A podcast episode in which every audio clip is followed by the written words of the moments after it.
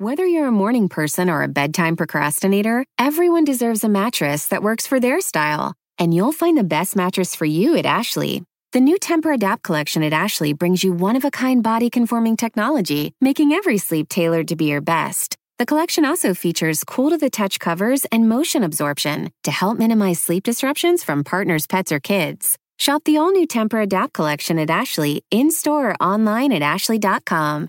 Ashley, for the love of home. December 31st, 1999. Zhanna was a teenager. I was a senior in college. For many Russians, the 90s had been a disorienting, tumultuous decade. But for Americans my age, progress seemed preordained. More freedom, this agreement is one more reminder that former adversaries can come together to find common ground. More internet. Internet is uh, that massive computer right. network, the one that's becoming really big now. Gas was around a dollar a gallon. The scariest thing out there was Y2K. Almost everyone is preparing for the worst. Potential Y2K computer crashes top the list. So I barely registered the report about Boris Yeltsin's announcement in his annual New Year's Eve address. It was the kind of thing that showed up on the news in the background a slurring, droopy, sad looking Russian president. Дорогие россияне, осталось совсем немного времени. A far cry from the heroic figure who helped bring down the Soviet Union. Сегодня я последний раз обращаюсь к вам the man who presided over Russia's wild 90s and its messy transition to capitalism was asking for forgiveness. And he was calling it quits. At the end of the speech, a bombshell. Yeltsin announced his successor, a gray KGB man in an ill fitting suit. Vladimir Putin. Дорогие друзья, сегодня в новогоднюю ночь When I heard the news, I almost knew nothing about Putin. Я, как и вы, с родными и друзьями Putin was not a popular politician. Putin was not a recognized politician. We knew nothing about his political views or his political agenda. Nobody could could say what he would do. So he was, as my father put it, a cat in a sack. С Новым годом вас! С Новым веком!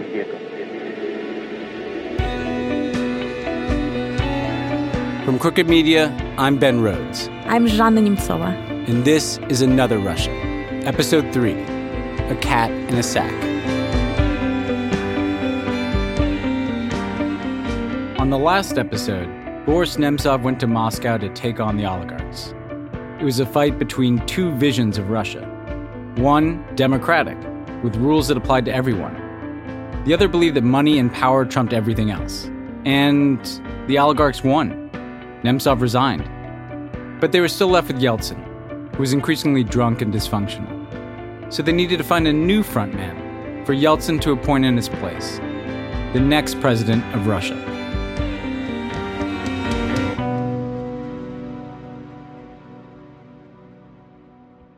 The oligarchs who were very much still in control were not going to let electorate decide free and fair elections. That's Arkady Ostrovsky. He's the Moscow correspondent at The Economist. They needed to ensure that whoever comes to power would guarantee their position, their capitals, and they started looking for a successor. The oligarchs knew that whoever was chosen would eventually have to win an election. That meant they needed to find out what kind of leader would appeal to ordinary Russians. A magazine owned by a top dog oligarch commissioned a poll. Who do you most admire? It asked. First place was Russia's World War II commander. And the other was a character called Stirlitz, the character in, in the most popular Soviet television series of 1970s.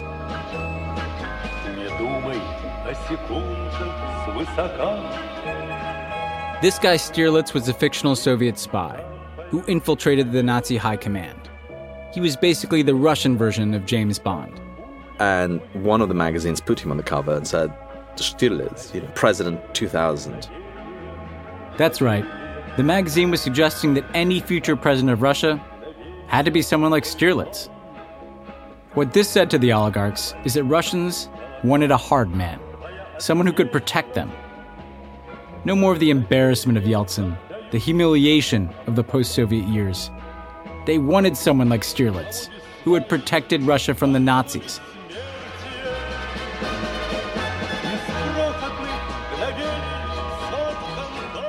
They started looking for a candidate who would fit the profile of who people wanted.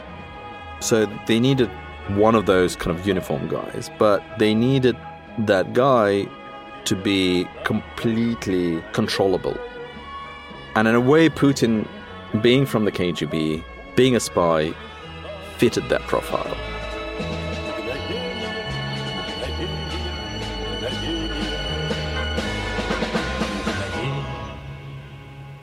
Now, this isn't a podcast about Putin, but we can't tell the story of what happened to Russia and to Boris Nemtsov without the man who became the arch villain. Vladimir Putin was a KGB man, through and through. He had been a spy in East Germany in the 80s. He survived the post Soviet years by getting into the corrupt politics of his hometown, St. Petersburg. He was grim, workmanlike, and maintained his KGB connections. By the late 90s, he had risen to the top of Russia's security services. The oligarchs thought this is their guy, a guy without too much charisma, who could perhaps be molded so they sold the idea of Putin to Yeltsin. Yeltsin was mainly worried about his own skin. He knew that whoever came next could investigate his family's corruption. Putin was known to be loyal to his former bosses, and he was willing to privately promise the Yeltsin family immunity from prosecution. So the oligarchs were happy, and Yeltsin was satisfied. They even came up with a name for their plan Operation Successor. A bit obvious, I know, and to turn Putin from a faceless bureaucrat into a president, they used their most powerful tool television. Having seen the power which television wielded in the 96 elections, having seen the power it wielded in 97 when they destroyed the government of, of they decided that it was so powerful that they could actually pick up somebody who was pretty much unknown to Russian public and make him president. So they basically turned Putin by means of television, who Putin, who most people would never even recognize, into a television star. Putin's star turn came in 1999. By then, Yeltsin had appointed him as prime minister, a good stepping stone to the presidency. But there was still one problem. No one really knew who Putin was. And then, on August 31st, a massive explosion goes off at a shopping mall in the center of Moscow. В Москве вечером произошел взрыв. Устройство сработало в торговом центре на Манежной площади. Это в двух шагах от 41 people were hurt yesterday when a bomb exploded in an underground mall in Moscow. Ten days later, another bomb explodes in an apartment building. This time, over 100 people are killed. Another bomb has ripped through an apartment block in Russia. All of a sudden, people in Moscow are terrified. Who are the bombers? And when will they strike next? All of the explosions happened during the night, apparently to inflict the maximum number of casualties.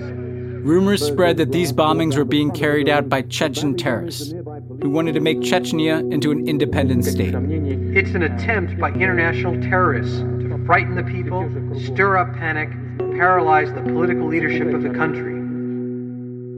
Putin was asked about these terrorists by a journalist. He appeared frazzled, his eyes darting wildly around the room. And then he said, Значит, вы уж меня извините, в туалете поймаем, мы и, и в сортире их замочим, в конце концов. Все, вопрос закрыт окончательно. we will wipe out this Chechens in a shithole. And he spoke a different language. You know, this was not the language of, of a sort of office politician. This was a language of a kind of a a street guy guy next door people could relate to. He spoke in the language which a lot of people understood. We'll wipe them out in a shithole. This was the hard man the oligarchs had been looking for. And that was the moment when the public attention clicked. And suddenly Putin's ratings started growing. The oligarchs filled their television stations with images of Putin. He was a bit like Tom Cruise's character in Top Gun. Don't think, just do. Putin was the man of action. He was different from Yeltsin. He was anointed by Yeltsin, but he was different. He was young, he was sober, he was a man of action. He was the Bond. Putin was presented as a solution to the chaos of the 90s. For so many Russians, that had been a scary and disorienting time. So, our society was disillusioned with the liberal course. They did not want reformers to rule the country anymore, so their prevailing mood was reactionary. Mm-hmm. So they probably were nostalgic about the Soviet Union. They wanted order, they wanted the rule of law. And so on New Year's Eve, 1999, Russians watched as Boris Yeltsin announced Vladimir Putin as his successor. Vladimir Vladimirovich Putin. Another Russia is brought to you by The Daily Show, Ears Edition podcast. Did you know The Daily Show is also available as a podcast called The Daily Show with Trevor Noah, Ears Edition? This is really exciting news, guys. I have to admit, I love The Daily Show. I love Trevor Noah. I watch the extended interviews on, on YouTube whenever I can, and I do listen to this podcast. And on the podcast, you can listen to full episodes, revisit your favorite interviews, and hear exclusive bonus content like extended interviews and behind the scenes content. In every episode, Trevor Noah and the Daily Show correspondents, Ronnie Chieng, Michael Kosta, Desi Lydic, Dulce Sloan, Roy Wood Jr., all of them. They bring insightful humor to the day's top headlines, providing coverage of and catharsis from daily events through a sharp, incisive lens. Really, this is some of the smartest and funniest commentary out there. You guys should check this out. If you like The Daily Show, you'll get even more on this podcast. Daily Show Ears Edition podcast. Take The Daily Show with you wherever you go with The Daily Show Ears Edition podcast, available on the iHeartRadio app, Apple Podcast, or wherever you get your podcasts. After that speech on New Year's Eve, Yeltsin retired. Putin served as acting president for a couple of months before easily winning the election in March of 2000. So now the oligarchs had their men in power. But they quickly learned that they'd made the wrong bet. One of the first things Putin did was call a closed door meeting with the very oligarchs who helped anoint him. This meeting has since become famous, in part because no one knows exactly what was said. There were no journalists, no notes taken. One thing is clear Putin wanted to show who was boss, and he issued something of an ultimatum Do as I say, stay out of my way, and you can keep your mansions and yachts and billion dollar companies. Go against me, and you'll suffer the consequences. As with Nemtsov and the oligarchs, television would be the battleground. It was around this time, as Boris Nemtsov was serving in parliament, that he noticed something about Putin when he went to visit him in his office. Putin took Yeltsin's office, where Nemtsov had been many, many times. And Nemtsov said he looked at the desk. Putin said nothing changed in it apart from one thing. Yeltsin always had a pen on his desk. And the pen, which he gave to Putin, was gone. And instead of the pen, there was a remote control for television. And that television control, television remote control, was the new instrument of sort of new weapon through which Putin came and conducted power. Putin would sit at that desk for hours, watching television news. He understood the power of propaganda, and he was obsessed with what people said about him. But then something happened that didn't play out on television the way that Putin wanted. So tell me about the Kursk submarine disaster. What happened? What do you remember about it? It happened uh, in August 2000. A race is underway to rescue a Russian nuclear powered submarine with more than 100 men on board that's stranded on the bottom of the sea inside the Arctic Circle. I learned about it from the news. It is becoming increasingly clear that the crew of the Kursk were doomed from the moment huge explosions ripped through the Russian nuclear submarine during naval exercises nine days ago. So it was a total disaster. The Kursk submarine sank, and there were a number of explosions, and a lot of crew members died immediately. But there was this one group of crew members who did manage to escape. They went into the back of the submarine, and they waited for a rescue that never came. This was a disaster that played out 24 7 on Russian television. People watched the tragedy in real time, and Putin did not look good. And then he went to meet the widows of the crew members of the submarine. He was wearing all black, but he showed almost no empathy. He wanted to get out of this room so badly, and you could understand that. Yeah. So he was not used, and he is not used to talking to people to express any human feelings. Have you ever seen him show empathy for anybody? I have never seen. Yeah. I actually I have never seen his real emotions, except for one: his anger, his rage. And the fact that Putin struggled to show emotion was pounced on by the TV stations he loved to watch. They went after him, especially this one network called NTV, owned by the oligarch Vladimir Gusinsky. Remember Gusinsky, the former theater director who helped destroy Boris Nemtsov with the very same television station? That's the guy. NTV started going after Putin in ways that seem unimaginable today. Every night, attacking him, making fun of him. One sketch on a popular satirical show showed a puppet Yeltsin rocking a hideous baby with Putin's face.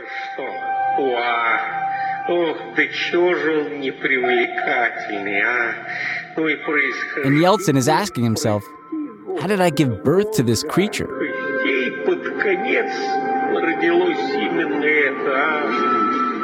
In reply, the hideous puppet baby starts to yell the phrase that made Putin famous Wipe them out in the shithole! Wipe them out in the shithole!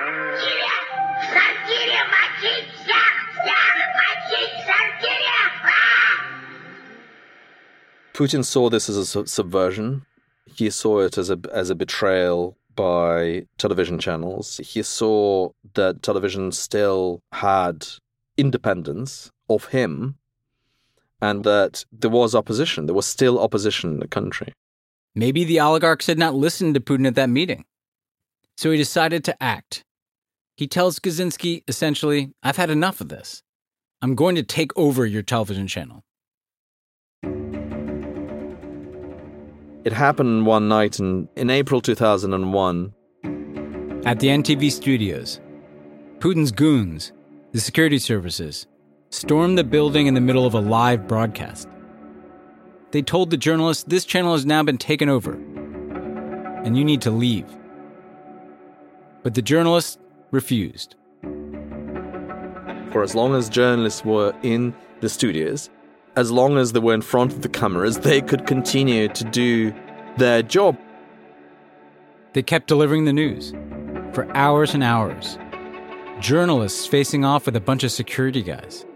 The journalists understood what was going on, that this is a authoritarian, you know, this is a takeover. Many people gathered here outside of Ostankino TV center to support NTV. People do care about the future of uh, Russian independent media. This is, you know, attack on the fr- on the freedom of speech.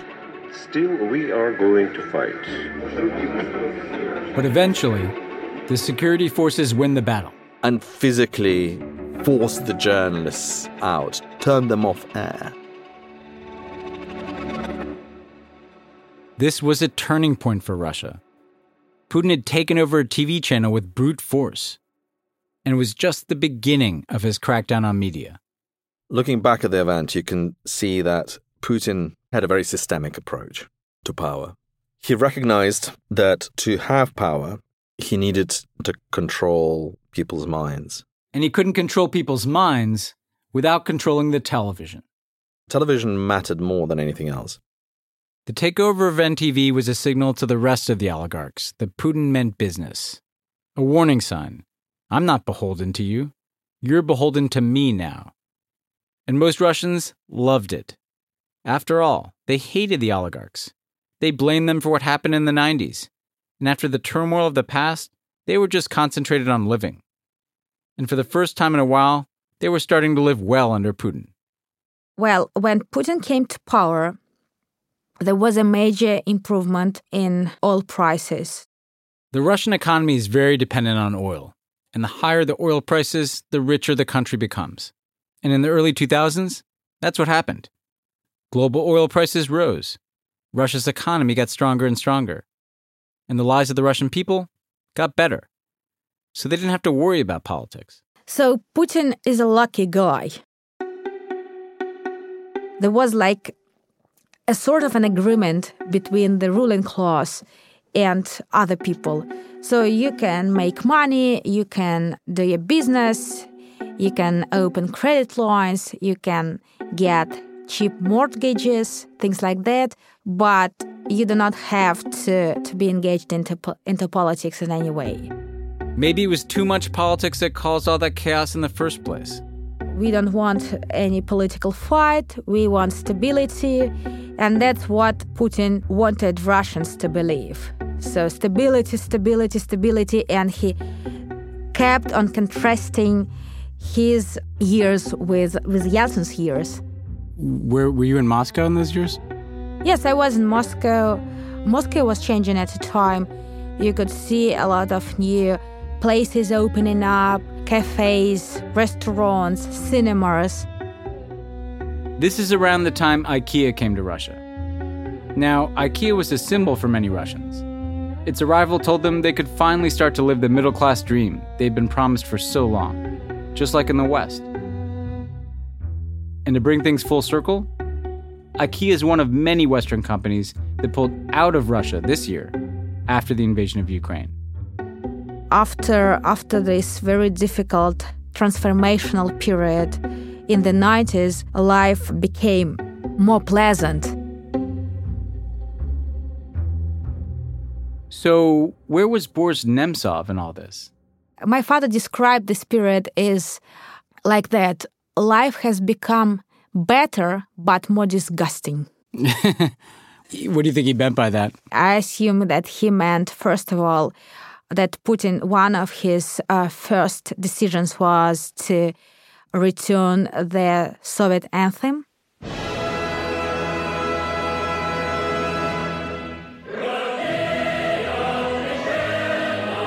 He did it in 2000. It was a signal. It suggested a lot about his uh, political style. He was probably nostalgic about the USSR, and his secret dream was to restore the glorious Soviet Union, something like that.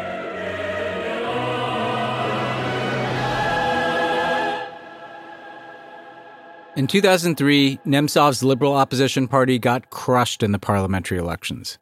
With oil prices sky high, no one had much of an appetite for criticism of Putin, not even the Moscow liberal elite. So your father loses in 2003. What does he decide to do next? He decided it was probably the best time for him to earn money. Nemtsov decided to do what the rest of the country was trying to do make money, go into business. But there was a problem. He was not good at business, and he admitted many times, I'm a bad businessman. I don't understand a thing in business. I don't know how to deal with that. A friend of his, a guy called Mikhail Friedman, who was in charge of one of Russia's biggest banks, told Nemtsov, I will never hire you, Boris. no way. I know you really well. You will not be able to stay away from politics. You're a natural politician. Mm-hmm. You will never be silent. You will speak your mind. I'm sorry, it will ruin my business. No, we can meet with you, we, we can have dinners with you, we can go on holidays with you, but we will never work together. And so Nemtsov got back into politics, but this time outside of parliament. He wrote a book, Confessions of a Rebel. He started campaigning against government corruption and for freedom of speech. The 2000s were a strange time to be in opposition in Russia, what little there was. The economy was still growing, and Putin tolerated the illusion of democracy, so he let them keep it up, within reason. But it would turn out to be a facade, because meanwhile, Putin was taking over the media, putting his friends in charge of the big companies, and making sure that pretty much everything in Russia was under the Kremlin's control. The truth is, most Russians weren't paying close attention. They were just going about their business. So was Zhanna. Her life changed a lot during Putin's first two terms as president. She finished school, she got married, and then, in 2010, it all came crashing down. I divorced my husband. We decided to divorce, and I lost my job, and I lost my apartment. I just lost everything in one day. I just didn't know what to do. My father was absolutely furious. He did not want me to divorce. He regarded as a big disaster, is my as my greatest failure.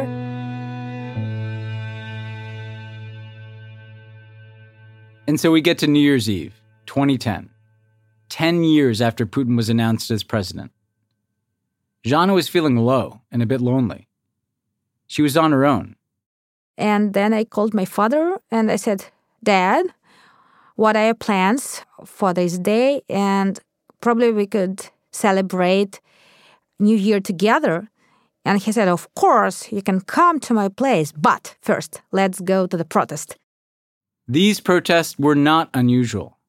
In fact, they were held almost every month in Moscow, and always about the same thing the right to protest itself. This was not a big movement. Most of the people there had been protesting for years. It was the kind of crowd who always turns up for a protest. In the US, they'd be the people with homemade signs and gray ponytails. People thought they were safe. And so Boris asked Zhanna to come with him. Let's let's spend like 40 minutes there and then we'll go to my place. We'll celebrate together. Great idea. Just come. Zhanna actually hadn't been to a protest before. Politics and protesting really wasn't her thing. But her father was her father, and he was very persuasive. And so she went. It was already dark, it was snowing, it was in the center of Moscow. The name of the square was Triumphальная Square, the Square of Triumph.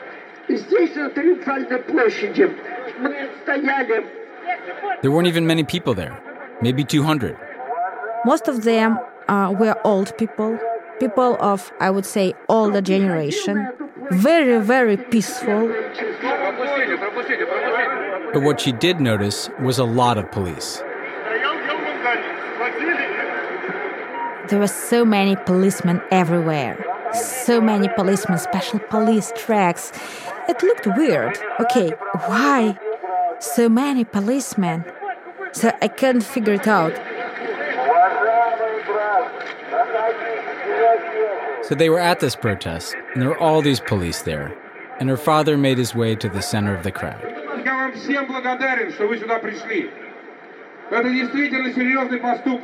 And then my father made a speech. It was very emotional.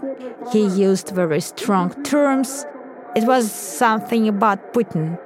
I think that specifically he said, like, we are not afraid of you. We have the right to peacefully gather, and we will do everything we can to protect that right. Как они трусят, как они боятся, насколько они лживы, насколько они продажные. what do you think watching that? Did you are you proud of him? Or are you worried? Or are you just is it normal? Well, You've it seen was, your dad do I, it. I was I was I was taken aback by his speech because I hadn't listened to my father speaking at such protests,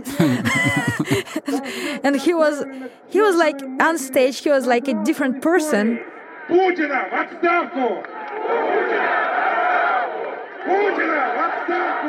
So in a private conversation, he was not that emotional. Mm-hmm. And wow, I hadn't seen him like that before.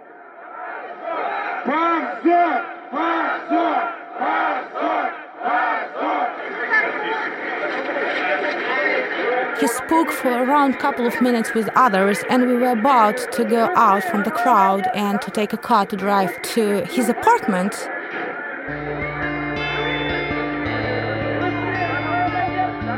It, it happened like in five seconds. He was surrounded by special police forces 20, 30, 40 people.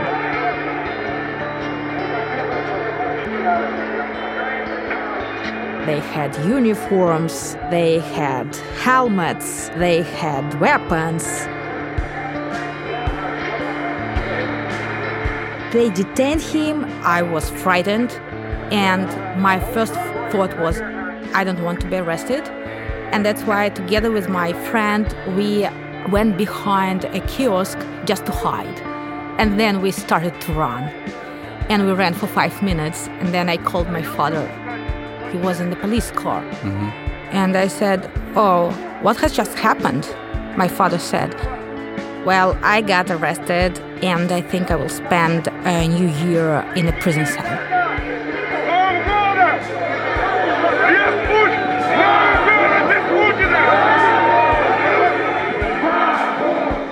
That cold New Year's Eve in Moscow, at a place called the Square of Triumph, Boris Nemtsov's life changed forever and so did. And it was also the beginning of a new and much darker period for the country that they called home.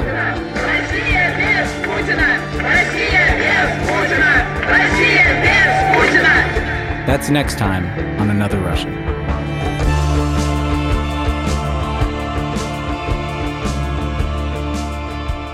Another Russia is an original podcast from Crooked Media. It is produced by Samizdat Audio. I'm Ben Rhodes, your co host, writer, and executive producer. And I'm Zhanna Nemtsova, your co host and executive producer. From Crooked Media, our executive producers are Sarah Geismar and Katie Long, with special thanks to Allison Falzetta. From Samizdat, our executive producers are Dasha Lisitsina and Joe Sykes. Asya Fuchs is our producer. All three also help with writing on the series. Fact checking by Amy Tardif, archival by Molly Schwartz, the series was sound designed by Jeff Entman, and Martin Austwick composed our theme music and score. If you want to learn more about the stories of Russians who are standing up to autocracy and how you can help support their work, check out nemtsovfund.org slash Russians for Change. We will also put a link in our show notes.